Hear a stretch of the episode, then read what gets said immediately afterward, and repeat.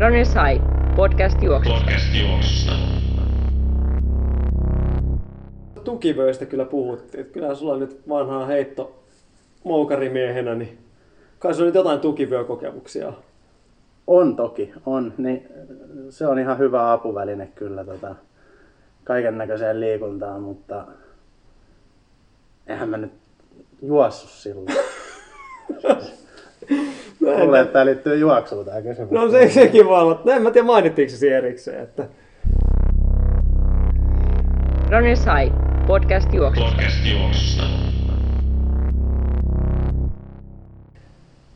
Runners High podcast on jälleen palannut jakson numero 46 merkeissä. Ja studiossa tällä kertaa paikan päällä niin minä, Aki Nummela, ja sitten Tero Forsberg on täällä kanssa Jätkäsaaressa. Hyvää huomenta. Huomenta, huomenta. Meillä on nyt hetki vierähtänyt noista edellisistä jaksoista ja paljon tapahtunut tässä syksyn aikana. Ihan tietenkin olla täällä Runners High työrintamoilla kaikella osa-alueella, mutta tärkeimmät tietenkin alkuun heti tässä vaiheessa. Joku noissa treeneissä puhui, että oli nähnyt Teron lenkkeilemässä. En muista kuka puhui ja kuka sanoi jotain, mutta pitääkö paikkansa? Nyt on ollut jollain kyllä hyvä ajoitus sitten, koska se on ollut harvinaista herkkuu tässä syksyn aikana.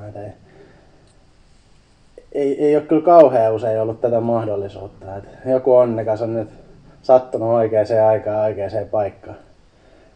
Vähän on hiljasta ollut sillä rintamalla tässä kyllä niinku. Nyt taas viimeiset pari viikkoa on itse asiassa vähän saanut itseään liikkeelle. Tämä taidan sanoa joka kerta kun tätä kysytään, mutta kyllä toi loppukesä ja alkusyksy meni aika vähillä ulkoiluilla. Kävin kyllä silloin tälle juoksemassa, mutta ei minkäännäköistä suunnitelmallisuutta tai säännöllisyyttä siinä touhussa. Mikäs siihen on vaikuttanut? Miten näin on päässyt käymään? No eikö työkiireisiin ole aina hyvä vedota? Niihin on aina paras vedota kyllä, mutta ei ole tullut mitään tämmöistä niin kuin koronamasennusromahdusta tässä vaiheessa. Että. Ei, ehkä työkiireiden lisäksi niin se, että se tavoite sieltä loppuvuodesta jäi pois. Se piti Malagassa juosta maraton, niin juostaa sitten ehkä Malagas maraton, ei mitään ehkä, juostaa se maraton 2021, mutta ehkä se, että se tavoite on niin pitkällä, niin se ei ole potkimassa lenkille. Ja sitten aika hektinen syksynä, että kaikkien tapahtumien ja duunien osalta, niin se on varmaan ollut se, että se viimeinen motivaatio sieltä on sitten puuttunut, että olisi jaksanut säännöllisesti käydä. Mutta nyt on ihan hyvä. Katsotaan. Joo, meillä oli tosiaan se edellinen jakso taisikin olla tuossa ennen tämän hieman viimeistyneen tapahtumasiisoni alkua. Sen jälkeen siinä olikin kunnolla rytkettä. Oli Helsinki Half Marathon ja Helsinki Kymppi ja Helsinki Night Railia ja Nuksio Night Railia ja Halloween Runia ja kaikenlaista mahdollista olla. Että kyllä tässä on. Jäikö joku vielä mainitsematta? Kaisaniemen juoksu ainakin. Totta, ja se jäi. Oliko vielä, oltiin Red Bull 400 järkkäämässä. Sekin taitaa asua tähän edelliseen jaksoon jälkeiseen aikaan tai siinä ja siinä. Mutta vähän joka viikonloppu melkein jotain. Joo, ja mikä tietenkin parasta, että kaikki saatiin kunnialla vedettyä läpi ja hyvin nykyrajoitusten puitteissa ja ohjeistuksien mukaan taidettu aika hyvin edetä, niin kuin viimeksi vähän silloin Tapsan kanssa puitiin noita juttuja. Mutta mennään noihin tapahtumiin vielä vähän lisää tuossa myöhemmin. Mites sun treenit? No, mulla on oikeastaan nyt ollut aikamoinen kisaputki kanssa tietenkin näiden tapahtumissa olojen mukaan, mutta on ollut kyllä kaikenlaista. Että varmaan siinä oli just edellisen jakson jälkeen, niin siinä on ollut SM-viestejä ja SM-maastoja ja shittiranin kävin juoksemassa ja sitten oli SM-maratonin kävin painelemassa ja sitten jatkui vielä tuo Bodom Trailin polkupuolella ja Halloween Runninkin kävi vitosen tuossa Björn Borgina vetämässä, että kyllähän tässä on niin kuin ns. Paljon tullut kisoja vedeltyä, mutta en mitään niin kuin hirveän mainittavia tuloksia kyllä oikein No ihan semmoista perushyvää kuitenkin, että ei siinä, ei yhtään huonoa sen puoleen. Tuohon treenitaustoihin nähden ihan hyvä, mutta nyt on vähän ollut tuommoista sen maratonin jälkeen tietenkin ihan luonnollinen tämmöinen pieni tauko, mutta vähän sama homma, että tuommoinen tavoitteellisuus tai semmoinen jäänyt vähän tuosta uupumaan, kun tavoitteet on ollut vähän hukassa, mutta nyt tosiaan voidaan tässä vähän mainostaa, että 21.11. niin pistetään omatoiminen puolimaraton tuohon radan varteen pystyyn. Se on ainakin itseään nyt taas potkinut vähän liikenteeseen, että tässä on aika muutamat ihan hyvät treenit käynyt vetämässä. Että kyllä mä oon ihan toiveikas, että siihen mennessä pääsisi taas kuntoon. Että kyllä se tavallaan aika erikoiset tuntuu, että tuossa on niin kuin normaaleihin verrattuna, että marraskuun lopussa niin tavoitteena on Huopalahden asemalta lähtevä puolimaraton. Että ei ole Valencia tai ei ole muut vastaavat, niin kyllähän tässä vähän kuluvana viikonloppuna vähän haikea mieli ajattelin, että nyt olisi oltu New Yorkissa vetävässä maratoniin. Niin. Mutta ei mitään, kyllä mä sanoin, että tässä katsoa muiden maiden koronatilannetta, niin kyllä mä sanoin, että meillä aika hyvä tilanne loppujen lopuksi kuitenkin tällä hetkellä on. Että ei ole isommin rajoitetta. Että just tuossa aamulla kuuntelin yhtä podcastia, Morning Shaker, tämmöinen, itse asiassa samaan aikaan Jenkeissä itsekin mun kanssakin kisailu yliopisto kakkosdivarissa ollut Mario Fraioli vetää tämmöistä podcastia, on jo useamman vuoden painunut. Siinä haastateltiin Chico State, yhden näitä parhaimpia juoksukouluja siellä, niin niiden valmentajaa. Niin siellä on semmoinen tilanne tällä hetkellä, että yliopisto maastojuoksujoukkuetta, niin no valmentajat, se nyt sinällään ymmärtää, että valmentajat ei saa urheilijoita tavata ollenkaan, mutta myös semmoinen tilanne, että valmentajat ei myöskään saa omille juoksijoilleen tehdä edes ohjelmaa. Aha. Se on aika mielenkiintoinen. Tämä on tämmöisiä niin kuin county, mikä tämä nyt on tämmöinen niin kuin kaupunkialue ja osavaltiokohtaisia rajoituksia. Että tämä on ihan mielenkiintoista, että saa niin kuin ohjeita saa antaa, jos urheilijat näin kysyy, mutta ei saa niin kuin itse treeniohjelmaa, ei saa niitä omille urheilijoilleen tehdä. Että se on niin kuin aika mielenkiintoinen tämmöinen rajoite tullut siinä, että suht paha toi koronatilanne ja muuta. Siellä on jotain metsäpaloja vastaavia tämmöisiä ollut, että en tiedä, onko näillä sitten joku vaikutus. Ilmanlaatu on ollut kanssa aika huonoa, mutta aika erikoiset kuulostaa sillä tavalla, että varsinkin yliopistoissa voi olla urheilijoita, vaikka kouluissa Kaliforniassa, niin urheilijat voi olla vaikka itärannikolta ja asua siellä tällä hetkellä, jos etänä vetelee tai muuta, niin ihan mielenkiintoinen haastattelu oli kyllä. Kuulostaa kyllä todella tärkeältä rajoitukselta. Joo, vaikuttaa, että hän ei itsekään ihan tarkalleen tiedä, mistä tämä oli tämä rajoitusperäsi ja ketä se koskee, mutta nämä Jenkeissä, onhan tässä nyt päästetään Jenkkien meininkiin muutenkin seuraamaan aikamoisesti tässä viime päivinä. Että katsotaan, mihin suuntaan siellä hommat kaikin puolin menee. Niin. Mutta ei voida valittaa kyllä tää Suomessa mun mielestä ainakaan liikaa kyllä. Että. Joku on siellä kotikatsomon puolella ja saattanut miettiä, että missä se kolmas ääni on. Jäsen Salonen. Tuomo sai tuossa syksyllä uuden aika kovan pestin ja on kiireinen siellä puolella, että uskoisin, että tullaan kyllä Tuomoa jatkossakin kuulemaan tässä podcastissa toivon mukaan, mutta ei ehkä ihan niin paljon kuin aikaisemmin. Eli sen verran muuttuu tämä kuvio tässä, mutta koitetaan saada Tuomoa jatkossakin linjoille. Joo, tosiaan Tuomo valittiin Suomen Urheiluliiton huippu-urheilun valmennuspäälliköksi, jos meni titteli oikein, taisi mennä kyllä.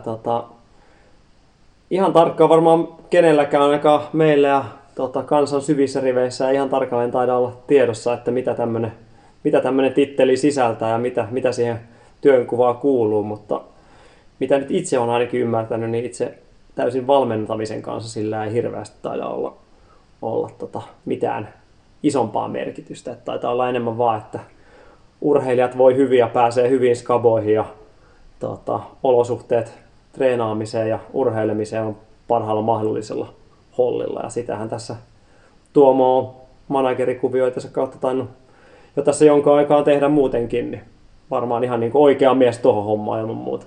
Joo, vaikka ei valmentamista on, niin erittäin tärkeältä hommalta kuulostaa. Ja tosiaan itsekin kyllä vaikea nähdä, että paljon Tuomoa parempaa kaveria siihen duuniin löytyisi. Hieno homma ja hyvä haaste. Haaste Tuomolle sitten seuraavaksi. Yritetään saada vielä Tuomolta tarkemmatkin kommentit tässä mahdollisimman pian, että mitä hän oikeasti tekee. Itse asiassa eiköhän me soiteta Tuomolle saman tien. Kysytään, että mitä sille kuuluu, mitä se tekee. Soitetaan ihmeessä. Onko se vaan kahvijuontia tuolla Pitäjänmäessä? Niin. Jos sillä on pitkä kahvitauko, niin eiköhän se sitten vastaa. Kyllä.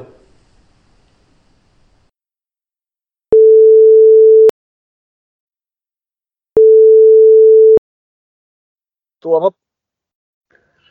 No niin, Runners High podcastista Aki Nummela ja Tero Forsberg. Hyvää iltapäivää. Kato, tämäpä on iloinen yllätys. Mukava kuulla. Joo, lähdettiin, kun ei sua näkynyt täällä studiossa, niin lähdettiin soittelemaan, että mites on viimeiset pari kuukautta mennyt. Meillä on tässä vähän ollut pientä syystaukoa tässä niin nauhoitteluista, niin mikäs on viime aikojen meno ja mikä on nykyinen vire tällä hetkellä? Niin siis te elätte edelleen siinä uskossa, että se pehmustettu huone on tosiaan studio siellä, mutta eihän se ole. Pääsin pois sieltä Runners High pehmustetusta studiosta ja ihan hyvin tässä on viimeinen pari kuukautta mennyt. Välillä on ollut kiireisempää ja tuossa nyt niin kuin elokuun puolivälin jälkeen niin oma akillesjännettä on tuossa rauhoitellut ja kuntoutellut, että sitä noin niin kuin juoksurintamalta on kuulunut. Ja sitten työkuviot on vaihtunut uuteen ja sen sellaista, mutta ihan tällainen keskimäärin ihan mukavasti mennyt syksy ja tekemistä on riittänyt ainakin. Joo, ootko ollenkaan päässyt juoksemaan vai ihan pelkkää kuntoutusta? No nyt tässä ihan niin kuin lokakuun aikana on vähitellen ottanut juoksua mukaan ja näin nyt marraskuun alkupuolella ollaan, niin tuollaisia, mitä niissä nyt olisi, 6-7 kilsaa ehkä yhteensä ja muutama pienin kävelypalautuksen vielä on ottanut, mutta alkaa lähestyä sellaista kevyttä peruslenkkeilyä muutaman kerran viikossa, mutta ehkä tärkeintä on ollut se, että tässä on ollut niin kuin kivuttomia juoksuaskelia, niin toi tuosta helmikuun puolivälistä elokuun puoliväliin niin oli kovin vähän, niin se on ollut mukavampaa, mutta aika maltillisesti täytyy edetä, että pysyisikin tällaisena. Ei tule rasituspiikkejä ihan liikaa nostettua kuitenkaan nopealla aikataululla, mutta varovaisesti näyttää ihan positiiviselta. Eli säkin olet tipahtanut jo marrasputkesta pois hyvissä ajoin. Niin, jo tässä on marrasputkessa. Mä en ole koskaan varmaan kauhean montaa päivää pysynyt marrasputkessa. Ja kun en ole aloittanut viikseen kasvatusta Nummela ja Vannaksen tapaan ihan toukokuuta lähtien, niin ei oikein sen Movemberissäkaan pärjännyt. Että nämä putket ei oikein ollut mun juttu ylipäätään. Mitäs sitten? Sulla on nyt uudet kuviot töiden suhteen menossa, niin kerropas vähän niistä. Mitä sä teet? Joo, teen paljon kaiken näköistä, ainakin ilmeisesti, mutta olen tosiaan lokakuun alussa aloitin Suomen Urheiluliitossa huippu-urheilun valmennuspäällikkönä. Hyppäsin siinä suoraan mukaan syksyn ja tulevan kauden valmisteluihin. Pääasiallisesti tehtäviin kuuluu yleisurheilun kärkiurheilijoiden asiat, eli arvokilpailujen valmistelemista, tällainen valmennustuki, maajoukkueohjelmiin, maajoukkuetoimintaan kuuluvat tehtävät. Paljon niin sanotusti hallinnon pyörittämistä ja organisointia, sellaisia tehtäviä, ne paljon päivän polttavia asioita erilaisista kuluista ja nousevista kysymyksistä. Kai sitä voi huippu-urheilun hallinnoksi kutsua, että sitä se hyvin pitkälti on, että urheilijoiden kanssa toimimista ja viestittelyä ja kommunikointia, niin siitä nuo päivät pääasiassa täyttyy. Hyvin monenlaisia tehtäviä ja tuossa kun päästään lähemmäs kilpailukautta, niin sitten enemmän nuo kilpailuihin liittyvät asiat mukaan myös kilpailumanagerointia valmennusryhmätason urheilijoille meille ja tällaisia, mutta tässä vaiheessa kun ollaan niin kuin vähän siirtymäkaudessa, urheilijat on aloittanut uuden harjoituskauden ja taas niin kuin hallinnon puolella valmistellaan uutta kautta kovaa vauhtia, niin ne on ehkä vähän erilaisia tehtäviä kuin mitä niistä tulee olemaan. Esimerkiksi helmi-maaliskuulla, jos hallikausi täyspainoisesti järjestetään, niin saati sitten kesällä, että niissä sitten päivittäiset työtehtävät on erilaisia, mutta tuollaisilla kuvioilla on niin kuin pääpiirteissä ollaan liikkeellä.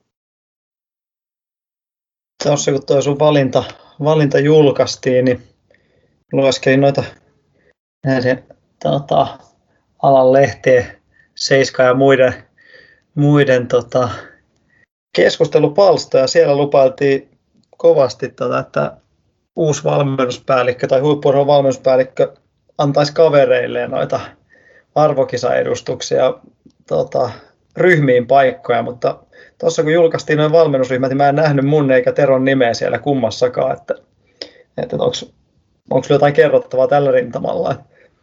Niin, tässä sulla on katsottukin olympialainen moukarin karsintaa millään finaali.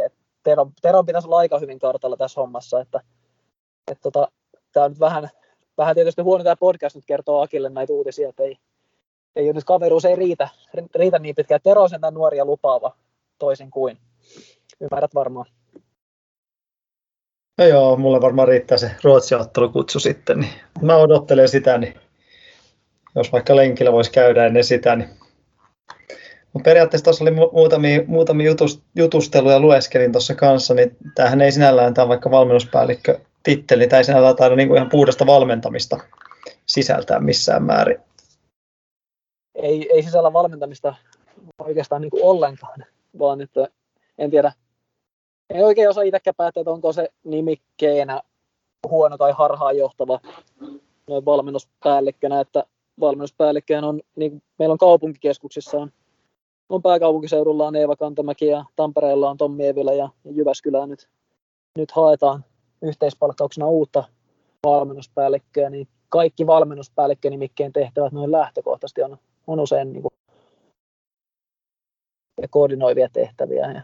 Ja se rakenne tässäkin on, että tietysti siinä on siinä sana valmennus, mutta kyllä se valmennukseen sikäli hyvin tiiviisti liittyy, että siinä on maajoukkueohjelmaa ja eri lajivalmentajien kanssa näiden asioiden hoitamista. Ja se liittyy sikäli valmennukseen ja valmentautumiseen urheilijoiden kohdalla, vaikka ei haalarityövalmennusta niin sanotusti olekaan siinä, mutta en tiedä, jossain yhteydessä käytettiin jotain termiä maajoukkueen manageri tai jotain muuta tämän tyylistä, ja kyllä se voi sitten niin kuin vähän näkökulmasta riippuen, miten ajattelee, että mitä työtehtävät sisältää, niin se voi kuvastaa myös osaltaan kyllä ihan hyvin sitä, että mitä sisältöjä siellä esimerkiksi on. No mites Tuomo, tämä nyt on kuitenkin täyspäiväpesti siellä, ja sä oot tässä Runners Highissa ollut aika paljon mukana, ja sulla on ollut kaiken näköistä muutakin tuossa ohessa, niin jääkö nyt kaikki muu sivuun, vai löytyykö kalenterista vielä valmennuspäällikön ja oman juoksuuran oheen yhtään aikaa näille? Saadaanko me esimerkiksi sua tänne podcastiin vielä mukaan tulevaisuudessa, muuten kuin tälleen kuulumisten kautta? Joo, korjataan heti alkuun sen verran, että kyse ei ole täyspäiväpestistä. Että kyse on... Aha, okei, sori. Kyllä se on osa-aikapestistä kuitenkin, en tee täyspäivästä tätä jäsenä. Sillä siihen on sitten niin kuin kylkeä, niin on tarkoitus sitten niin kuin järjestellä itse siihen oheen sitä kohtuullinen määrä muita tehtäviä. Että toki pääpaino on tässä, että saa valmennuspäällikön tehtävät hoidettua. Ja taisi olla niin, että valmennuksen ja koulutuksen johtaja Jarkko Finni lupasi myös urheilijoille julkaisun yhteydessä, että 3/4 työaika, mutta kyllä sitä varmasti enemmän saadaan irti. Ja ainakin Olympiakomitea muistaakseni tulkitsi sen siinä vaiheessa niin, että 3/4 tehdään helposti käytännössä 4/3. Joo, siis kyllä, totta kai. Ja varmaan tämä on Runners-Highin näkökulma myös, että kyllä tässä varmaan niin 3/4 mutta saadaan pitkästi toiselle kokonaiselle ainakin tässä, että mennään kerrankin jossain toiselle markalle. Et meistä ei toisella markalla oikeastaan. Aki on harvoin juoksukilometreissä viikoittain toisella markalla. Ja Teron tempausennätys on vissiin ihan siinä toisen markan kynnyksellä. Mutta muuten ollaan harvoin missään nyt toisen markan puolella. Tässä kokonaisuudessa varmaankin tullaan olemaan. Että ei ole urheiluliitossa tosiaan ei ole täyspäiväpesti. Mutta kyllä tästä kokonaisuudessa varmasti eri osien kanssa niin tekemistä tulee riittämään, ja osa tekemistä näkyy myös tällä Runners Highin puolella niin valmennuksen ja testauksen asiantuntijatehtävissä, ja osin varmasti myös täällä podcastin langalla, kun veljeksillä alkaa siellä pehmustetushuoneessa ilmeisesti nyt olemaan niin kuin sellainen fiilis, että siellä on niin kahdestaan on huonompi olla, niin varmaan täytyy sielläkin vierailla, vaikka onkin päässyt eristyksestä pois sitten. Kyllä me mielellään sulle soitellaan sitten, kun alkaa ahdistaa liikaa, niin tuut vähän kyläilemään. Mä oon just sanomasta huolestuttava tilanne, kun sikatapsaa vierailuja 2 jaksossa putkeen. Niin. Joo, näin on käynyt, että täytyy ehkä vähän hillitä tota suuntaa kyllä. Saa nähdä, minkälainen yleisöpalaute siitä tulee, että mitä katselijat ja lukijat sanoo, että sikatapsaa on ollut. Se voi olla, että kohta menee podcastin nimi vaihtoon ja se onkin sikatapsa podcast. Ei tarvita enää muita. Niin. Joo, se on ihan mahdollista. Täytyy katsoa vähän statseja, että onko tämä niinku räjähtänyt tämä homma jompaan kumpaan suuntaan ihan totaalisesti. Varmaan niin on sitten sikatapsana tai muuta, niin kyllä lisää tiiviyttä tarvitaan päivitystahtiin, että sitä varmasti meidän molemmat lukijat kysymyksissä ja palautteissa nostaa esiin, että se on tärkeä osa tässä. Joo, näin on.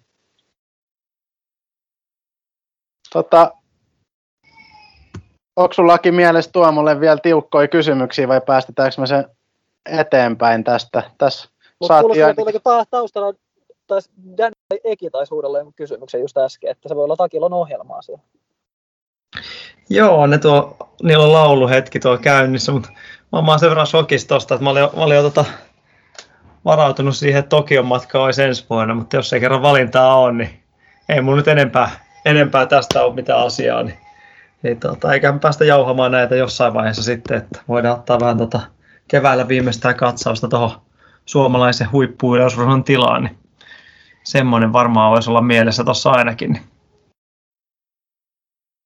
Joo, ehdottomasti. Eiköhän tästä saada mielenkiintoisia uusiakin kulmia tarvittaessa jossain vaiheessa tähän podcastiin ja muutenkin. Mutta hei, kiitos Tuomo tästä ja me jatketaan tässä muiden aiheiden. Hei, semmoinen vielä, että kun meillä oli nämä meidän viikon treenit, niin mä en muista, oliko se nyt ennen vai jälkeen puhelu, mutta oliko tämä nyt niin kuin Tuomon viikon treeni oli niin kuin lyhyttä höntsää, muutama kilsa vai mikä se nyt oli? Kyllä mun viikon treeni on varmaan niin kuin maltillinen ja pitkäjänteinen kuntoutus ollut tässä useamman viikon ajan. Ei tässä niin kuin, ei kauheasti ole sellaisia treenejä, millä voi lähteä brassailemaan näinä viikkoina nyt tullut tässä. Että mä oon pyörällä ja altaassa tehnyt nyt muutaman vähän tehokkaammankin ja keksinyt pari vähän uutta settiä niihin, mutta ei mitään maailmaa mullistavia, että kyllä tuo kantava ajatus on ollut tuolla niin kuin juoksuun palaaminen ja sopiva kuntoutus siinä, että se on viikon tai jopa parin kuukauden treeni ollut. Sillä mennään. No niin, sittenhän sä et pahasti Teron viikon treenin jalkoihin. Mutta joo, ei siinä mitään, että eiköhän me päästä sut hommiin, niin me jatketaan tästä näin. No niin, hyvä. Mä kiitän ja Daniel Stolmaista sanotaan loppuun vaikka mummille terveisiä. Me kerrotaan. Kiitos, moi moi. Moro. Moi moi.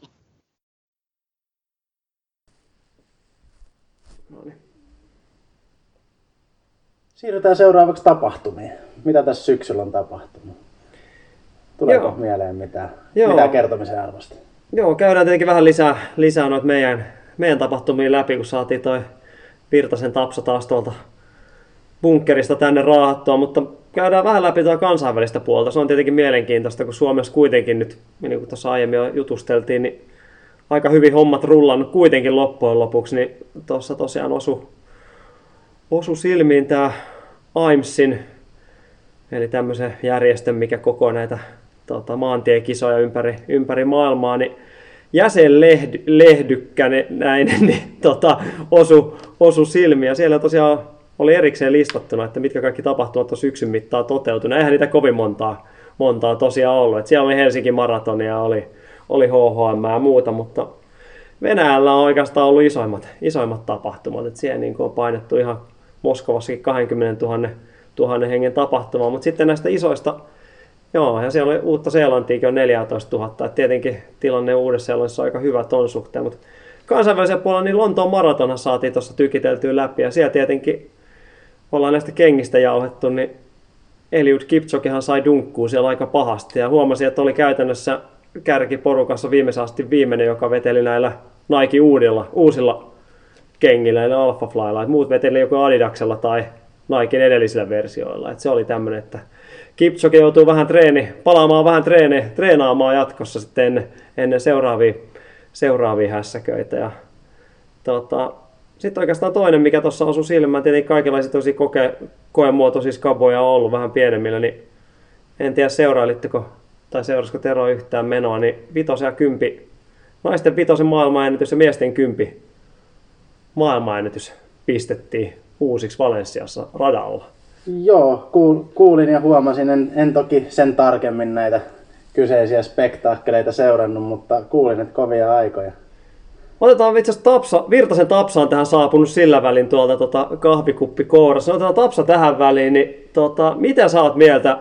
Valensiassa painettiin tosi pienimuotoiset 2 kisaa yhteen iltaan ja apuna oli, tietenkin täällä niin legendaariset Bekele ja Dibaban maailmanennätys rikottiin, mutta apuna oli valojäniksiä ja kaikenlaista. Niin mitä sä oot mieltä tämmöisestä, että siellä niin kuin yksi äijä painaa valojäniksen kanssa 10 maailmanennätyksen? Puuttuuko siitä joku semmoinen, niin kuin, ei näistä niin kuin hirveästi ole kuitenkaan hekumoitu? No ei ole hirveästi hekumoitu. Se tuntuu, että se on vähän jäänyt jalkoihin, että tietenkin tällaiset niin kuin maratonin maailmanennätysyritykset, alle 2 tunnin yritykset, muuta toteutumat, mutta niistä enemmän puhetta. Valojänis, niin en mä tiedä, se voi tuoda totta kai sitä apua juoksijalle, mutta sitten niin kuin, jos seuraa sitä tapahtumaa, niin sitten on myös katsojalle se etu, että se näkee, että missä käytännössä menee se maailmanennätysvauhti, mitä sitten siinä jahdataan.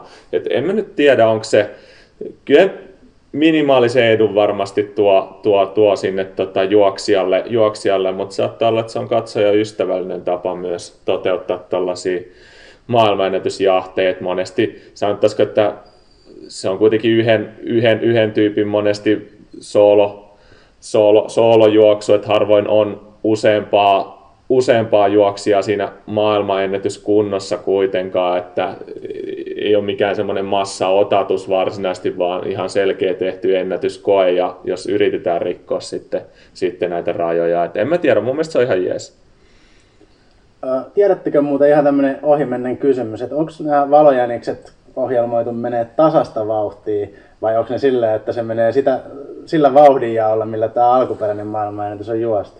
No siis tuossa oli mun mielestä niin, että se noudatteli, siinä oli niinku pari eri valoa siinä, niinku siinä samassa litaniassa. Et siinä oli mun mielestä vähän niinku tämmöinen tavoitteellinen vauhti. No siis tuossa oli käytännössä tasaisella vauhdilla mentiin. Eli periaatteessa sehän tarkoittaa monesti varmaan Bekelenkin tilanteessa sitä, että tietenkin ollaan aika paljonkin loppujen lopuksi niinku tyyli 9 kilsan kohdalla. Cheptegei oli edellä sitä niinku Bekelen vauhtia siinä, koska kuitenkin kirillä aika usein tullaan. No, että tavallaan tietenkin se helpottaa sitä, että siitä tulee paljon niin kuin tasaisempi siitä menemisestä, mutta kyllä mä uskon, että noita saa tavallaan siihen malliin menemään, kun vaan itse toivoo joka tapauksessa. Tuossa oli myös niin kuin pienen hetken oli myös ihan niin kuin miesvetoiset jänikset ja naisvetoiset jänikset siinä, mutta tietenkin nuo vauhdit alkaa olla semmoisia, että kun lähestytään 26 minuuttia kympillä, niin ei se kovin moni huipputasoäjistäkään pystyy itsekseen edes 5 kilsaa vetää siinä keulilla, että siinä täytyy olla kyllä aikamoiset veturit kanssa siinä, mutta onhan siellä Bekelellä ja kumppaneillakin ollut hyviä jäniksiä taannoisina aikoina, että en mä usko, että siinä on niin kuin hirveätä, mutta osaa valitella vähän, että on tietynlainen teennäisyys noissa maailmanennätyksissä ja muissa, mutta en mä tiedä, olisiko siinä enemmän vaan porukalla vähän semmoista kaipuuta sinne vanhoihin hyviin aikoihin, että sitten vähän tuommoiset tuntuu vähän laimeelta tuommoiset maailmanennätykset juostaa Valenssian puistossa, niin juostaa radalla siellä pienen yleisön edessä. Niin ehkä sitä ajateltu, että ne yhdistää niihin Mauri Myllymäen Kultaisen liigan hekumointeihin aikana vuosilta sitten. Niin ehkä siinä on tämmöistä kanssa vähän, mutta menohan vähän muuttunut tässä viime aikoina kaikin puolin. Niin varmasti sanottaisiko ilman koronavuotta, niin kaipa tollainen yritys oltaisiin ympätty johonkin isompaan tapahtumaan siinä tapauksessa messiin, että tämä on vähän poikkeusaikaa kuitenkin sitten, että en tiedä. Joo, ja sitten tuossa on paljon myös keskustelua näistä piikkareiden ja muiden hyödyistä, mutta onhan kovat kaverit kuitenkin kyseessä, ja onhan tuo juoksun taso yleisesti noussut todella paljon tässä niin kuin viime aikoina, että en tiedä sitten, että mikä on koronoilla ja mikä on testauksen vähyyksillä. Ainakin kuullut, että osassa maissa on ollut aika nollissa toi myös doping-testaus tänä aikoina. Niin, en tiedä sitten mikä näillä on vaikutus. Mutta se nähdään sitten tulevina vuosina, että mihin suuntaan toi taso tuossa muuttuu. Mutta meillä ei ainakaan niin kuin esimerkiksi Helsinki Half Marathonilla niin ei ollut taso tänä vuonna ihan mikään maailmanjärje, ja siihen tietenkin oli nämä matkustusrajoitteet jossain monessa määrin myös syynä. Mutta yleisesti viime jaksossa Tapsan kanssa juteltiin aika paljon. Oli silloin vähän epävarmuutta, että mitä saadaan järjestää ja miten saadaan järjestää. Mutta kerropa vähän, miten tämä nyt nämä niin kuin syksyn tapahtumat mennyt? No kaikki saatiin järjestettyä, mitä oli tarkoituksenakin nyt järjestää. Että siitä niin kuin, se oli tosi hieno juttu itsessään, että päästiin toteuttaa suunnitelman mukaisesti, päivitetyn suunnitelman mukaisesti sitten loppukesästä ja syksyaikana nämä meidän juoksutapahtumat. Ei siinä oikeastaan, niin kuin, jos nyt ajattelee juoksutapahtumina yleisesti, niin porukka on levittäytynyt aika laajalle vastaavaa, että noiden koronarajoitusten ylläpito niin ei ole mitenkään mahdoton rasti, että lähtöhän nyt yleensä on sellainen, mikä kerää sitten sen isoimman massan, ehkä odottaminen vessaa ennen juoksua ja vastaavaa, mitä pitää vähän suunnitella niissä ja vähän käytiinkin sitä läpi, eli lähtöryhmät oli ja harmillisesti tietenkin, että ulkomaalaisia juoksijoita näihin isoihin tapahtumiin ei oikein sitten päässyt tällä kertaa tulee mukaan, että se nyt tietenkin verotti sitä kilpailu siellä kärjessä ja söi tietenkin sitten myös massoja näistä isommista tapahtumista. Pienemmistä tapahtumissa niin syksyn mittaan ollaan päästy melkein jo kuitenkin lukumäärällisesti lähelle samoja mitä edellisenä vuonna, että siellä puolella ei ihan vastaavaa katoa sitten kuitenkaan käynyt. Muilta osin niin kaikki meni ihan suunnitellusti ja palaute on ollut juoksijoilta hyvää. Tunsi, että pystyi osallistumaan tapahtumaan ilman, että tuli sellaista tunnetta, että on liian ahdasta tällaisen korona-aikana, vaan että pystyi pitämään turvavälejä. Totta kai se on vähän esimerkiksi lähdössä niin itsestä kiinni, että miten siihen pakkautuu vai ottaako vähän väliä, mitä me tietenkin suositeltiin ottamaan siinä, kun ajanotto käynnistyy vasta, kun ohittaa lähtöviivan ja näin poispäin, mutta ei ihan positiivisin mielin kyllä, että pakko kehua vähän se, että Suomi on onnistunut aika hyvin näissä koronatoimissa kuitenkin, että ei ole monessa Euroopan valtiossa eikä maailmallakaan niin mahdollista järjestää tälleen juoksutapahtumia. Että ja mikä se jotenkin, niin jos jälkipyykkiä miettii, niin eihän tuossa niin kuin tuommoisista ulkotapahtumista tai juoksutapahtumista ei ole mitään niin kuin tartuntaketjuja tai muuta ei ole kuulunut, että senkin puoleen on ollut aika niin kuin myös niin kuin jatkoa ajatellen ihan mukava niihin mennä varmasti. Että. Juurikin näin, eli meidän tietoa meidän omista tapahtumista ei ole tullut mitään ja uskoisin, että näitä oltaisiin kyllä nostettu esille, jos tällaisia olisi ollut edes altistumisia, puhumattakaan jatkotartunnoista. Et se varmaan vähän auttaa näissä juoksutapahtumissa, että on ollut aika selkeä ohjeistus, että jos on minkäännäköisiä sairastumisen oireita, edes pieniä, niin silloin siirto suoraan seuraavalle vuodelle että sekin pienentää riskiä niin sanotusti. Ja aika hyvinhän porukka on niitä täällä Suomessa muutenkin noudattanut, että lähdetään testeihin heti, jos on jotain oireita. Ja se kyllä näkyy ihan varmasti myös näissä suhteellisen maltillisissa ja matalissa koronatartuntojen määrässä. Tuossa oli ihan mielenkiintoista noista koronajärjestelystä. Tuli mieleen vielä tuo Lontoon maraton, mikä tosiaan järjestettiin vain eliittijuoksijoille. Niin siellä tosiaan tuli tietenkin muutamia juoksijoita, useampi juoksijoita ympäri maailman tuli. Se oli tämä naisten kakkoseksiin kisassa sijoittunut Sarah Hall, niin sanoi, että siellä oli jokaisen urheilijalle ja valmentajalle oli jaettu rannekkeet, mitkä alkoi piippaamaan, jos meni yhtään niin tämän turvaväli meni turhan lähelle, niin alkoi rannekkeet ulista ja oli jokaiselle juoksijalle oma vessa kanssa oli buukattu. Et se me mietin, että onneksi ei Suomessa tuommoista, että siinä olisi ollut, no. olisi ollut hohaamaan 2000 vessaa siinä Teolahden tienaalla. Siellä olisi ollut Mika Bergmanille oma vessa, niin joo, se ei. Otan Värimanen vois melkein kyllä oman vessan jatkossa. No, niin vois Mikalle ehkä hoitaakin sieltä omat teltat ja vessat ja hierojat ennen ja jälkeen tapahtumaa, mutta noin muuten niin totta kai silloin kun on isompi massa kuin vaan se hyvin rajattu pieni eliittijuoksijoiden määrä, niin ihan noihin tollaisiin järjestelyihin pystytä, mutta kuitenkin mahdollisimman turvallisesti ja kaikkia ohjeistuksia noudattaen niin järjestetään. Mikan lisäksi tuli mieleen, että meidän toinen kuuntelija Leiko Jaakko, hän järjesti oman vessan itselleen tänne Halloween Runiin. Joo, se oli Halloween Run oli taas hieno. Tänä vuonna niin uutuutena vedettiin se niin sanotusti iltakisana, alkuiltakisan, tai no iltapäivää ehkä 5 lähtö, mutta pimeässä kuitenkin ja hienoja asui oli taas juoksijoilla. Siellä oli hyvät maskitkin osalla taholla. No sekin se kuuluu asiaan niin tässä vaiheessa. Hienosti oli porukka taas heittäytynyt mukaan, sitä oli hieno seurata ja päästiin tosiaan sinne MTV-uutistenkin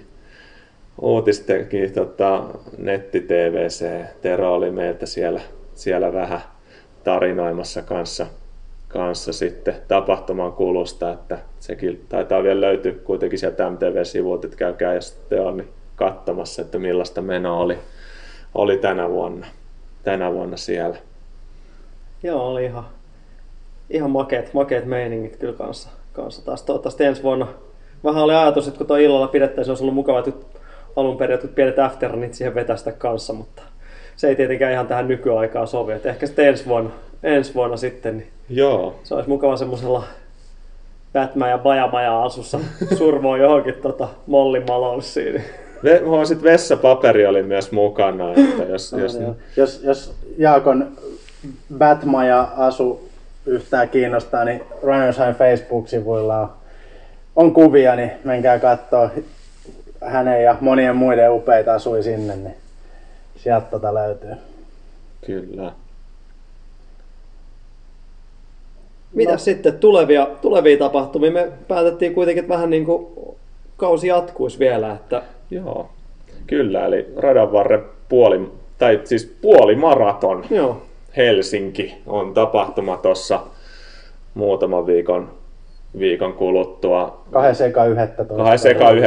on tarkka päiväys ja juostaan tosiaan junaradan varressa olevaa kevyen liikenteen väylä asfalttitie, nopea baana, vedetään käytännössä Ilmalan ja Mäkkylän aseman väliä, lähtöpaikka Huopalahden aseman kohdalta ja maali sitten siitä semmoinen 500-600 metriä eteenpäin, sopivasti alamäen jälkeen vielä, että otetaan ne ekstra hyödyt siitä sitten kanssa irti, että saa hyvän loppukirin vielä heitettyä siihen sitten päälle. Tasainen reitti muuten, ei mitään isoja nousuja tai laskuja eikä hirveästi mutkia. Tietenkin juostaan noin 5.25-5.3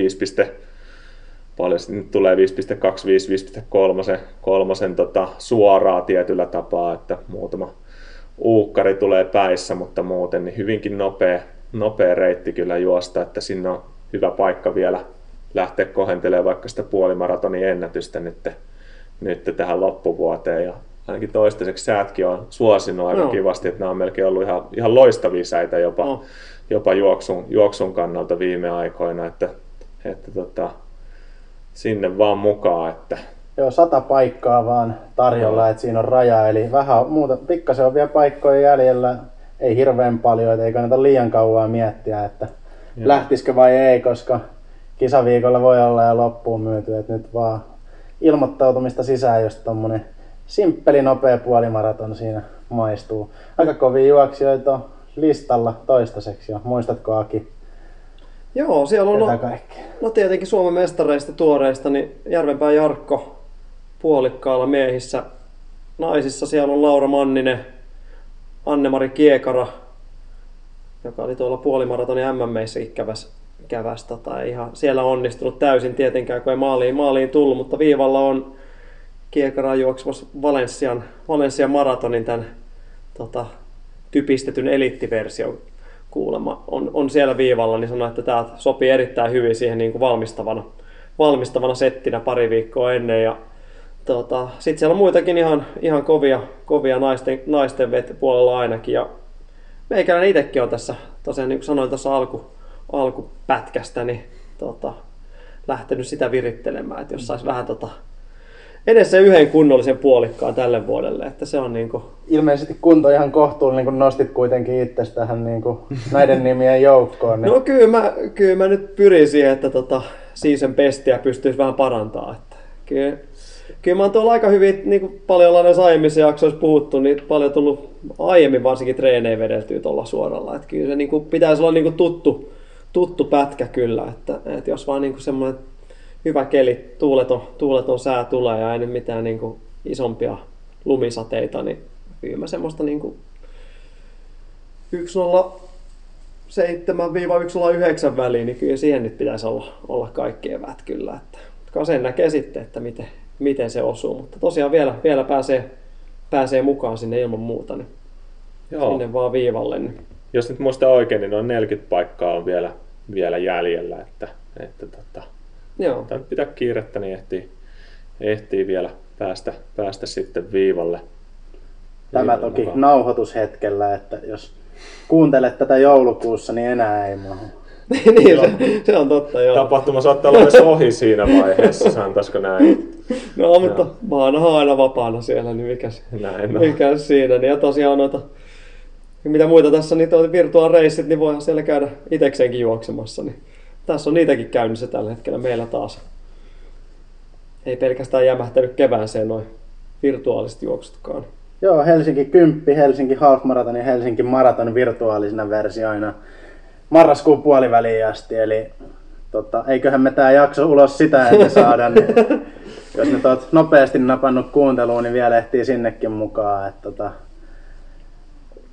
runhigh.fi-osoitteen kautta varmaan helpoin polku. Heitetään itse asiassa linkkiä tonne show notesihin vielä kans suoraan näihin molempiin tapahtumiin, niin sitä kautta kans löytyy. Ja tosiaan mitä iloa noista nyt on, niin jos on jäänyt joku näistä tapahtumista väliin ja haluaa esimerkiksi tapahtumien mitallia, ettei mitalliputki katkee, niitä taitaa olla siellä jaossa myös sitten halukkaille. Niin.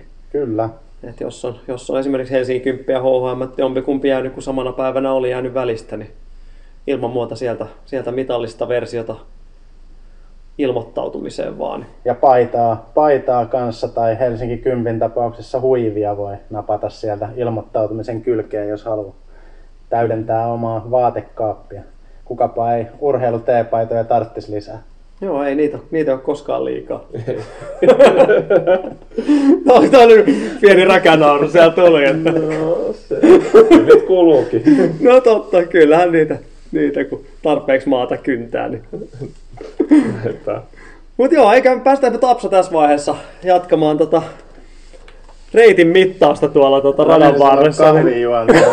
Kahvijuontiin. Kiitoksia Tapsa. Niin. Kiitokset. Mennään seuraavaksi tuohon. Teron viikon treeniä. Mun viikon treeniä. Täällä on viikon treeniosio seuraavana, niin otan sen jälkeen muutamat lukijakysymykset. Mutta Tero, viikon treeni sulta tähän väliin. No, sä retostelit sun viime aikojen harjoittelemisilla äsken. Niin... Joo, no jos ihan kalenteriviikosta otetaan, niin tällä viikolla on yhden treenin tehnyt ja se oli niinkin pitkä kuin 2 x 8 minuuttia vetoja tuossa matolla. Palasi itse asiassa, en ole matolla käynyt koko kesänä tai syksynä juoksemassa, mutta tällä viikolla palasin tuonne tuttuun toimistoon juoksumaton päälle. Niin, molemmat vähän kiihtyvänä silleen, että lähdettiin siitä suunnilleen kuvitteellisesta kympin kunnosta ja sitten mentiin lopussa. Maratonkuntoon. Siis semmoinen pari terävää 8 minuuttista vetoa, alkuverkat, loppuverkat päälle. Ai verryttelit kuitenkin. Kyllä, eli periaatteessa, mutta voiko tästä silti tehdä sen päätelmä, että sä et ole enää kuin marrasputkessa mukana? En ole marrasputkessa mukana. Onhan tässä jo monta päivää mennyt, joten siitä on pudottu. Joo, en ole kyllä minäkään mukana kyllä marrasputkessa enää, että se meni jo heti toisena päivänä. Että kyllä mä olin ajatellut silloin ensimmäisenä päivänä, että nyt voisi ehkä yrittää pysyä putkessa mukaan. Viime vuonna taisi, jos en muista väärin, niin viimeiseen päivään asti niin pysyi marrasputkessa. Sitten oli Valencia Marathon tai jotain vastaavaa, en muista mitä siinä oli, mutta siinä oli niinku ns. Pakollinen lepo tuli siihen, niin loppui se putki lyhyen, mutta voi olla tietenkin väärässä tai muistaa toisen vuoden asioita. Nekin voi olla hyvin tommosia. Mutta joskus olet ollut pitkään mukana siinä. Niin joskus ollut pitkään mukana, mutta en koskaan voi väittää kyllä, että olisin ihan ehkä koko putkea kyllä vetänyt kyllä. Että olen kyllä sitä mieltä, että sinällään jos sen tuo peruskestävyyspuolen lenkkeillä, en muista nyt onko se 20 vai 25 minuuttia se raja mikä siinä on, mutta ihan hyvä ajatus kyllä monille varmasti, että jos vaan sen kevyenä pitää, niin ei tuossa 20 minuutin höntsäilystä joka päivä, ei sitä mitään haittaakaan. En usko, että sillä kukaan niin ylikuntoa ja alipalautumiseen itseään johtaa kyllä. Että. Joo, siis ihan kiehtova ajatus olisi vetää. Enpä tänä vuonna edes muistanut koko marrasputkeen, kun vasta tässä ennen kuin tätä äänitystä mainitsit asian. Niin. Oliko tässä muuten joku sääntö, että se pitää tehdä ulkona? Taitaa sekin olla kyllä, joo. No se voi vähän nostaa kynnystä, kun osa treeneistä minä tällaisena mukavuuden haluaisin vetää matolla, niin voi nostaa vähän omaa kynnystä, mutta... Kyllä mä sanon, että kyllä mullakin varmaan itsellä, jos on sitä joskus tavoitellut, niin kyllä se on varmaan, jos on, kunhan on vaan sen määrän saanut vedettyä, niin en ole välittänyt, onko ulkona vai sisällä. Mm. Kyllä sitä ulkona tulee ainakin itse oltua sen verran paljon muutenkin tuossa valmentamisen ohella ja muuta, niin... Niin, en tiedä miten niitäkään sitten lasketaan, että jos olet pari tuntia valmentamassa, niin ei siellä välttämättä 25 minuuttia jutu juoksua kuitenkaan. Lasketaanko sitä vai eikö lasketa? Niin. No, mutta toisaalta, jos nyt marrasputki jäänyt välistä, niin sulla on selkeästi Movember menossa edelleen, että se ei ole katkenut. Joo, se on totta kyllä. Että kyllä niinku, no se oli toi Björn Borgs, kun Halloween Runissa pukeutui, niin mä olin aloittanut sieltä niin kuin maaliskuun alusta jotain niin kuin suunnitelma kohti Halloween Runin Björn Borgia, että hiuksia en leikkaa ennen sitä, niin enkä kyllä leikannut, niin kyllä aika hyvin nämä niin kuin kutrit meni tommoseen borimaiseen tyyliin, mutta ei ehkä tästä on enemmän ollut toi, jossain vaiheessa lupasin, että lettiä en leikkaa ennen kuin toi koronahomma on ohi ja kyllä tässä vähitellen alkaa hirvittää, et en tiedä, että... Alkaa maskina toimia pikkuhiljaa. No ei, siis kyllä tämä niin kuin parta sen puoleen on kyllä pari kertaa joutunut, mutta letti alkaa olla kyllä semmoinen, että sekin tulee kyllä kohti jo suu eteen, niin voi vetää tuohon niin kammalla. Et en tiedä paljonko sitä hidastaa meininkiä tällä hetkellä, mutta en mä nyt tiedä. Talvikin tulossa ei lämmittää mukavasti, niin, niin aisa se nyt, jos silmät ja korvat tuolta näkisi, niin en tiedä, että voisi kylmettyä nopeasti. Niin ehkä nyt hetken vielä kasvata tätä. Että. Vaikka siihen asti, jos sen koronarokotteen saa sitten. Että. Noniin. Influenssarokote tuossa tuli otettua, niin jos sitten koronarokotetta juhlistaa sillä, että tämä letinkin pois, niin voisi olla ihan jees. No. Onko sulla jotain viikotreeniä? Että...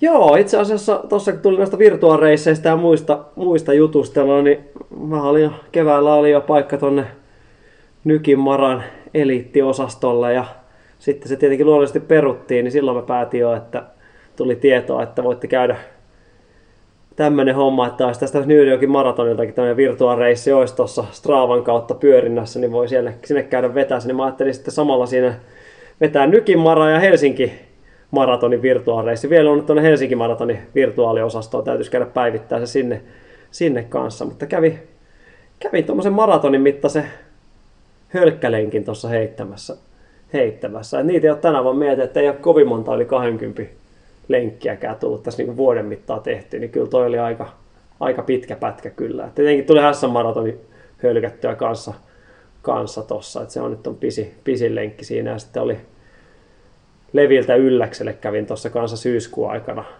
vetelin omatoimisen lenkin, kun oltiin tuolla Lapissa. Et siinä on niinku kolme maraton plus pituista lenkkiä tullut ja muuten onkin sitten ollut aika lyhyttä nuo lenkit.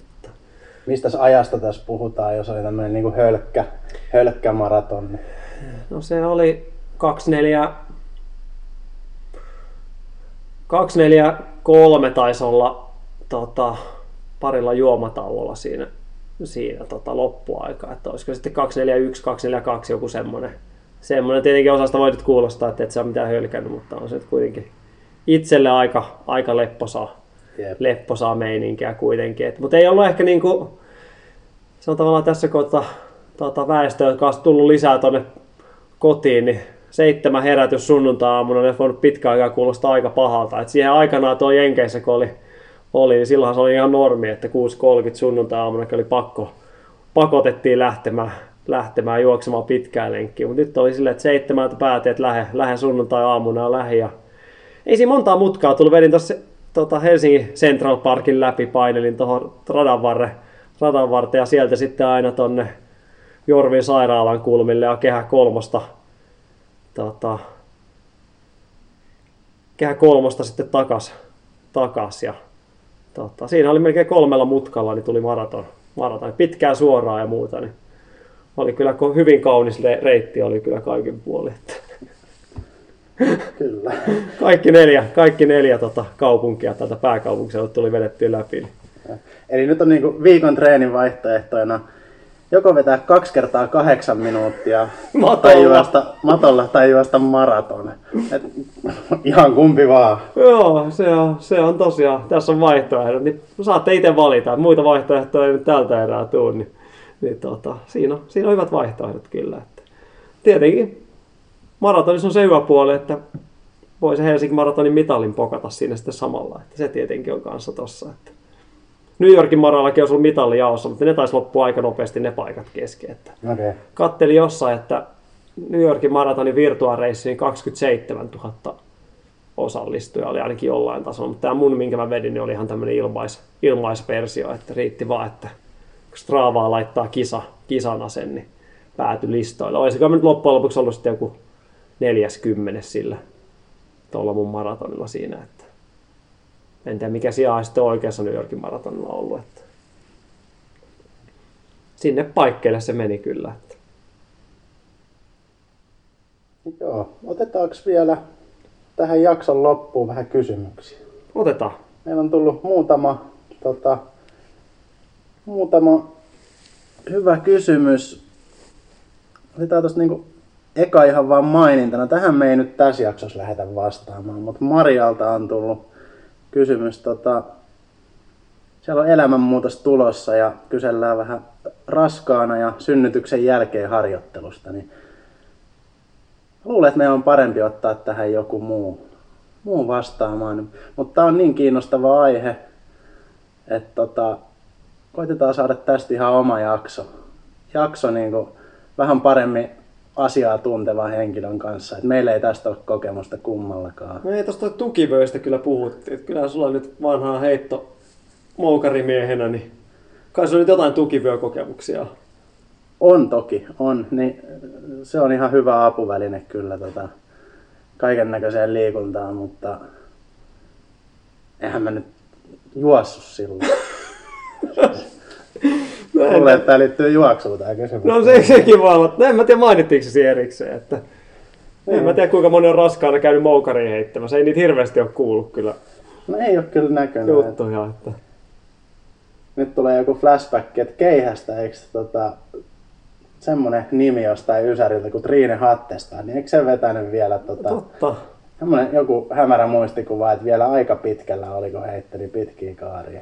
Tai sitten mä muistan ihan väärin, mutta Kyllä jotenkin voisi kyllä osua kyllä tonne muistin syövereihin, että hyvin maan täytyy toikin tsekata varmaan sitten siihen jaksoon mennessä, niin joo. Voidaan puhua myös tosta, jos haluaa moukarihäkkiin mennä raskaana, niin joo. Voidaan siitäkin sitten puhua tarkemmin.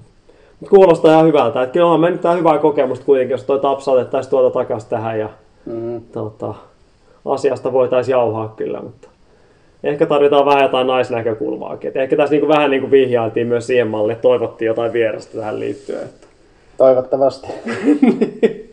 Mutta en tiedä, joo. Käydään, otetaan ilman muuta ohjelmistoa tommonen setti kanssa. Joo. Sitten Tonilta on tullut sulle oikeastaan Aki kysymys. No niin. Mainitsitkin tuossa alussa jo ohimenneet, kävit nykäiseen Bodom Trailin, niin mitä mietteitä mudassa sotkemisesta ja sitten vielä jatkokysymyksenä myös kenkävalinnasta, että olisiko hiilikuiduista hyötyä vai? Joo, oli aikamoinen.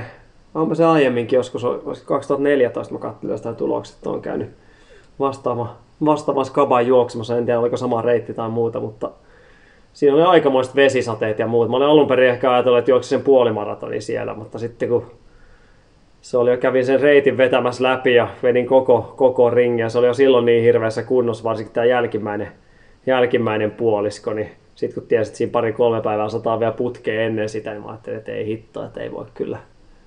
En mä siellä loppuringille lähde kyllä, että se 12 kilsaa saa riittää. Ja oli sekin kyllä aikamoinen mössö kyllä, ja itsellä ainakin just niin kuin juostavat pätkät meni tietenkin hyvin, mutta sitten kun tämä juurakko kivikkopätkät, niin kyllä mä niissä himmailin kyllä aika paljon tuli.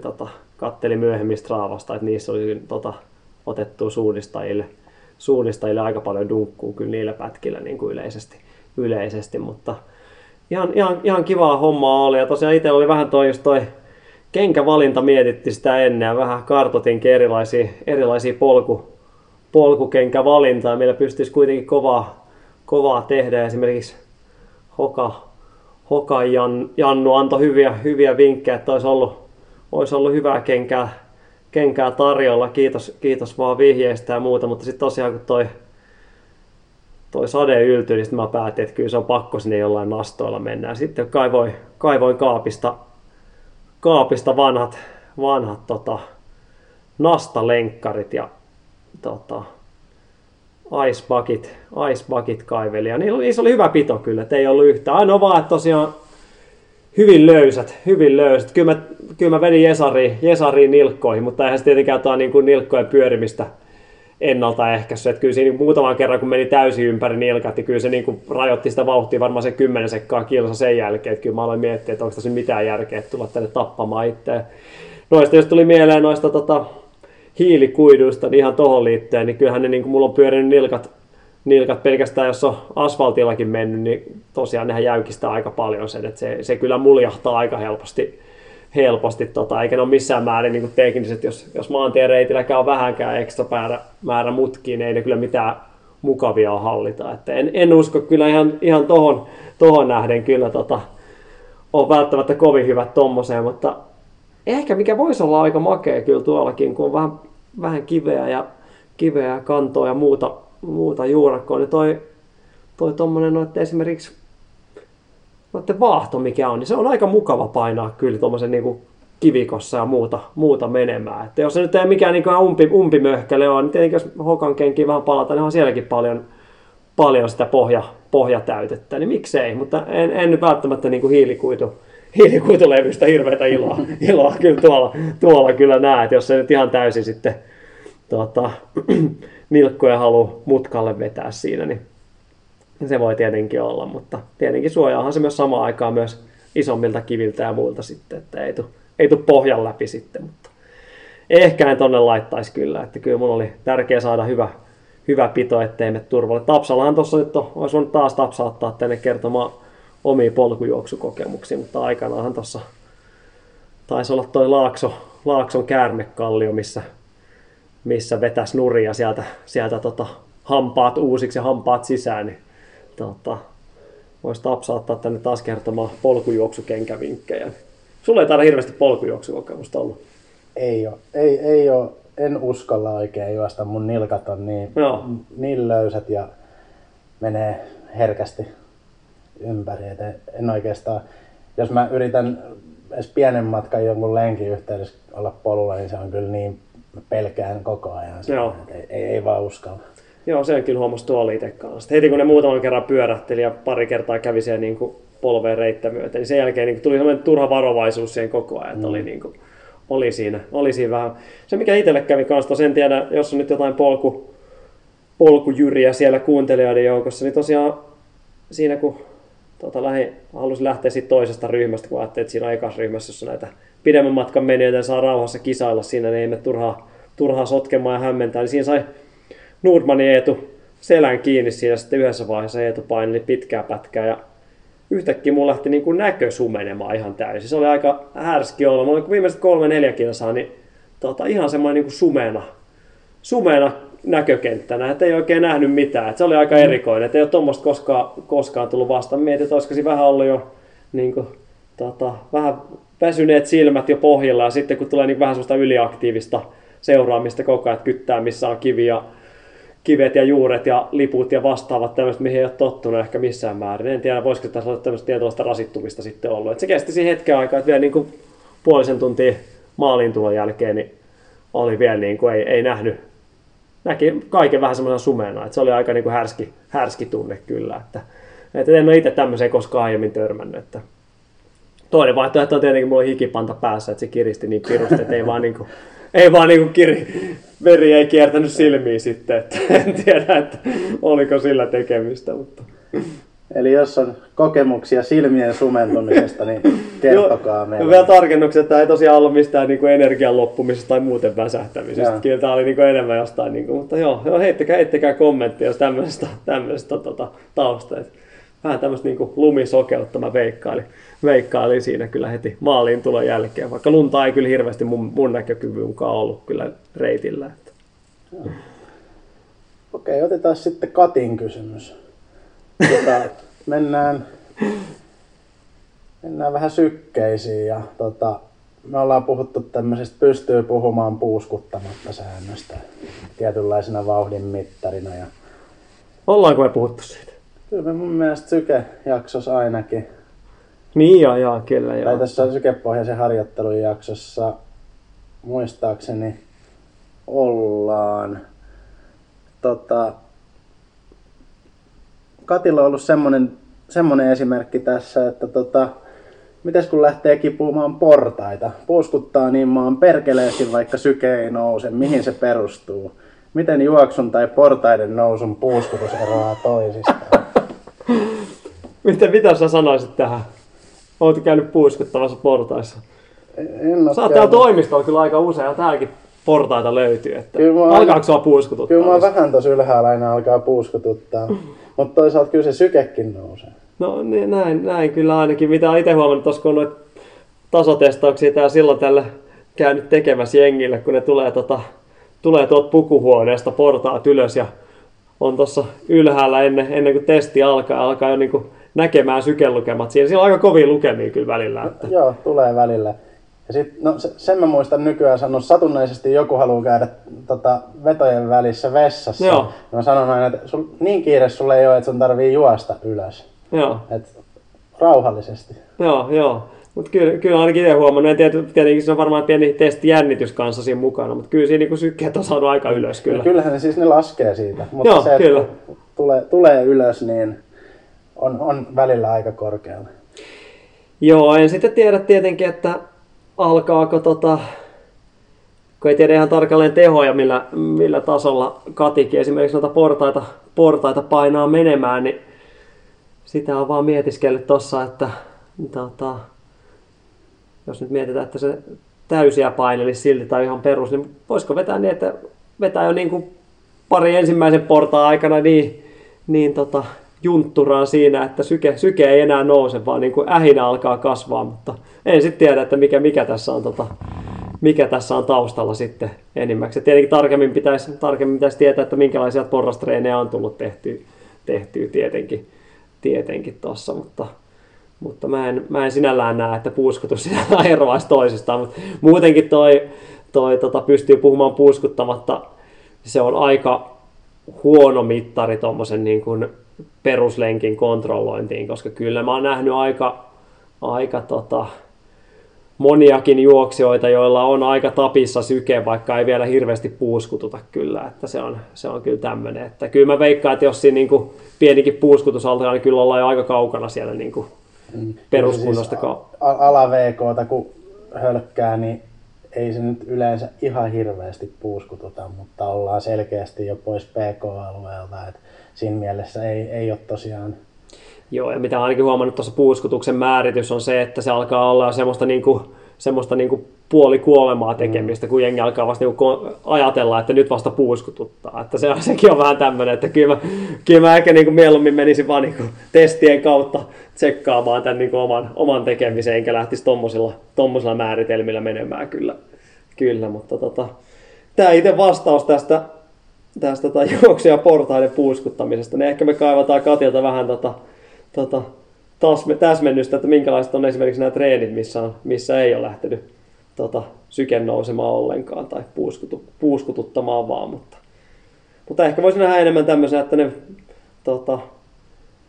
vetää paikat vaan niin junttura, että ei saa tehoja nousemaan samalla lailla. Et ehkä itse näkisin tämän mahdollisesti sitä kautta, että on niin kuin portaiden nousun kautta. Niin ähinää on, mutta ei pääse tehojen puolelle hirveästi. Jos kaipaat lisätäsmennystä tähän pyörittelyyn, laita viestiä tulemaan vaan. Joo, tutkitaan asiaa. Tutkitaan, laitetaan Tapsa kiipeämään portaita ja tasotestiin sen jälkeen. Jep. Sitten taisi vielä yksi kysymys. Vielä on yksi kysymys. Nyt tää on tullut. Jengillä on ollut ikävä. Akilta. Aki kysyy Jakob Ingebrigtsenistä. On kyllä mielenkiintoinen aihe. Mä en tiedä, pitäisikö meidän niinku lyhyesti vastaa nyt tähän, mutta laittaa sitten myös korvan taakse, että jos tekisi ihan isompaakin spekulaatioa myöhemmin. Mutta Aki kysyy meidän arvauksia, että mitkä tulee olemaan nuoren herran ennätykset 1500 ja 5 tonnilla. Eli varmaan niin kuin mitkä tulee jäämään lopullisiksi. Miten pitkälle tässä mennään lahjakas? Mä haluan palata, kun tässä mainitaan samassa Akin viestissä, niin kaljamailit ja moukariheitot, niin mä haluan palata vähän tuohon moukariheittopuoleen. Niin, okei, mielenkiintoista. Joo, Olli-Pekka Karjalainen, sä varmaan jossain määrin miehen uraa seurannut, ja eikö se OP ollut aika kova tekijä nuorenakin poikana? Paljon, muistatko lukemia ihan tarkalleen? En muista ihan tarkalleen, mutta kyllä siellä on jo 19-vuotiaana aika lähelle 80 heitetty. Ihan. Ja mikä se oli lopullinen ennätys? 83? 83 ja risat. No mitä sä olisit miettinyt jos 18-vuotias Tero Forsberg olisi veivannut 80 metriä miesten moukaria, niin mitä olisit kuvitellut, että olisi 35-vuotiaalla Tero Forsbergilla niin, moukariennätys? Ei kai sitä siinä tilanteessa voisi haaveilla mistään muusta kuin maailmanennätyksestä. Ei olisi 90. Olisiko 90 mielessä? Kun toisaalta katsoo niitä kavereita, jotka on maailmanennätyksen heittänyt tai niitä hätytellyt, niin ehkä siinä on myös vähän se, että on ne, se on jo niin jäätävää touhua ja ollaan vasta 86, että ehkä senkin rikkominen tuntuisi jo niin huikealta saavutukselta, että en nyt osaa sanoa, että kannattaako tai pystyykö siitä niin maailmanennätyksen totaalisesta murskaamisesta haaveilemaan, mutta varmaan jos olisi noin nuorena, noin lähellä, niin kai se olisi ainut.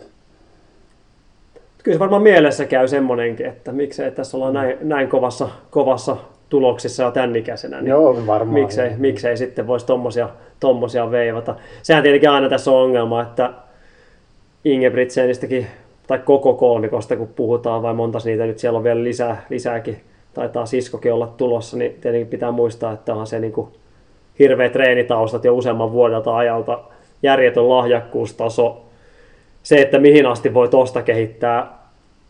No vitosella mä uskon, että siellä varmasti on vielä ilmaa pidemmillä matkaa, mutta tonni vitosella paljonko sitä pystyy parantamaan niin kuin ylipäätänsä. Että tietenkin joku voi sanoa, että ensimmäinen, joka rikkoo 3.20, mutta siitähän se on nähty, että Hitsamin maailmanennätykset ja muut, niin ei sitä paljon ole pistetty pakettiin, vaikka on ollut kaikenlaista kovaa kenialaista ja muuta. Niin kyllä mä sanoisin tässä vaiheessa, että jos maailmanennätyksen joku päivä rikkoo, niin tietenkin hurja tekijä, mutta en nyt yhtään ihmettelisi sitä, että vaikka lopullinen ennätys olisi jopa nähtykin jo, että ei sekään olisi niin ennenkuulumatonta. Ja pystyyhän siitäkin, niin kuin sä oot 3.20 alkuinen tonni vitosen meniä, niin sä pystyt voittamaan tonnikäisenä vielä useammat olympiakullat ja maailmanmestaruudet ilman, että sä et kehity yhtään siitä, että se on tietenkin aina siinä, mutta se on helppo tietenkin aina nuorista sanoa ja junnuista sanoa, että pystyy sitä ja tätä parantamaan ja näin paljon, mutta kyllähän se suomalainen suomalainenkin juoksuhistoria sen kertaa, että kyllä täällä on hirveästi ollut alle 20-vuotiaisia maailman lahjakkuuksia, ja sitten katsotaan 5 vuoden päästä, ne ei enää henkilöitä näy edes lähtöviivalla siinä vaiheessa, että näinhän se monessa muussakin maassa tietenkin menee. Että, mutta vitosella mä kyllä uskon, että kyllä sieltä vielä hyvät potentiaalit tulee, mutta se, että riittääkö Jep tekee 12.30 alkuisiin, niin vaikea sanoa. Nopeus ainakin riittää kyllä. Että. Mm. Mutta tämä on kyllä semmoinen aihe ylipäätänsä, tämä tämmöinen junnustarailu, että sekin voidaan laittaa tuonne tuleviin podcast-aiheisiin ilman muuta, niin voidaan sitä puida ja katsotaan vaikka huippu-urheilujohtaja saataisiin kanssa sitä puimaan, niin sopisi hyvin aiheeseen kyllä kanssa. Niin. Ja mitä tämmöiselle voi tehdä myös tulevaisuutta ajatellen, esimerkiksi jos Suomessa vastaavia keissejä tulee, että jos Suomessa tulee vastaavanlainen Ingebrigtsen 17-18-vuotiaana maailman huipulla, niin miten saadaan kyseinen henkilö edes siihen pisteeseen, että on vielä 35-vuotiaana 30-vuotiaana viivalla, niin että se on kanssa semmoinen ehkä niin kuin isompi kuva monessa mielessä, että miten saadaan nämä junioritähdit jatkamaan pitkään ja ei nyt välttämättä kehittymään, mutta pysymään edes niin kuin viivalla ja keräämässä niitä mitalleja. Niin kuin esimerkiksi Olli-Pekka Karjalainen oli kuitenkin aika pitkä pätkä ja näyttää näitä postissa tulevaa näitä mitalleja nyt jälkikäteenkin sitten, että kohta ei enää tule, kun aikaa 10 vuotta ollut täynnä, niin enää hirveästi tule, mutta näinhän niitä menee. Joo, en tiedä vastattiinko kysymykseen, mutta ainakin väistettiin se sopivasti. Katsotaan, jos palataan aiheeseen vielä myöhemmin. Tuli siinä nyt ainakin jonkinnäköistä arvioakin. Niin No kyllä mä uskon, että niin potentiaalimaailmanennätyksiä molemmissa lajeissa on. Että kunhan ne tietenkin Jep tekee, jos se parantaa 12 minuuttia vitosen maailmanennätystä, niin sit voi olla tiukkaa siinä vaiheessa. Mutta nykyisiä maailmanennätyksiä niin varmasti on potentiaalia kyllä. Kyllä. Nyt ei ole enää tässä kysymyksiä. Meillä on pankissa tuossa vielä jotain, mitä ollaan aikaisemminkin mainittu, että olisi ihan omien jaksojensa aiheita, muun muassa ravintoon liittyen, mutta ei mennä niihin nyt sen enempää. Toivotaan, että saadaan palattua niihin vähän syvällisemmin vielä. Tämä jakso alkaa olla siis pulkassa. Muistakaa käydä taas laittaa lisää kysymyksiä runhigh.fi/podcast. Sieltä löytyy lomake. Runners High Facebookin kautta voi laittaa ja sitten Runners High podcastin oma Insta-tili ja ottakaa tietenkin myös nämä Insta- ja Facebook-seurantaa, jos ette ole vielä ottanut. Niin Joo. Ovikellokin piippas sopivasti tuossa, niin joo, kiitoksia. Se on hyvä hetki lopettaa. Kiitti. Loistavaa. Runners High podcast juoksusta.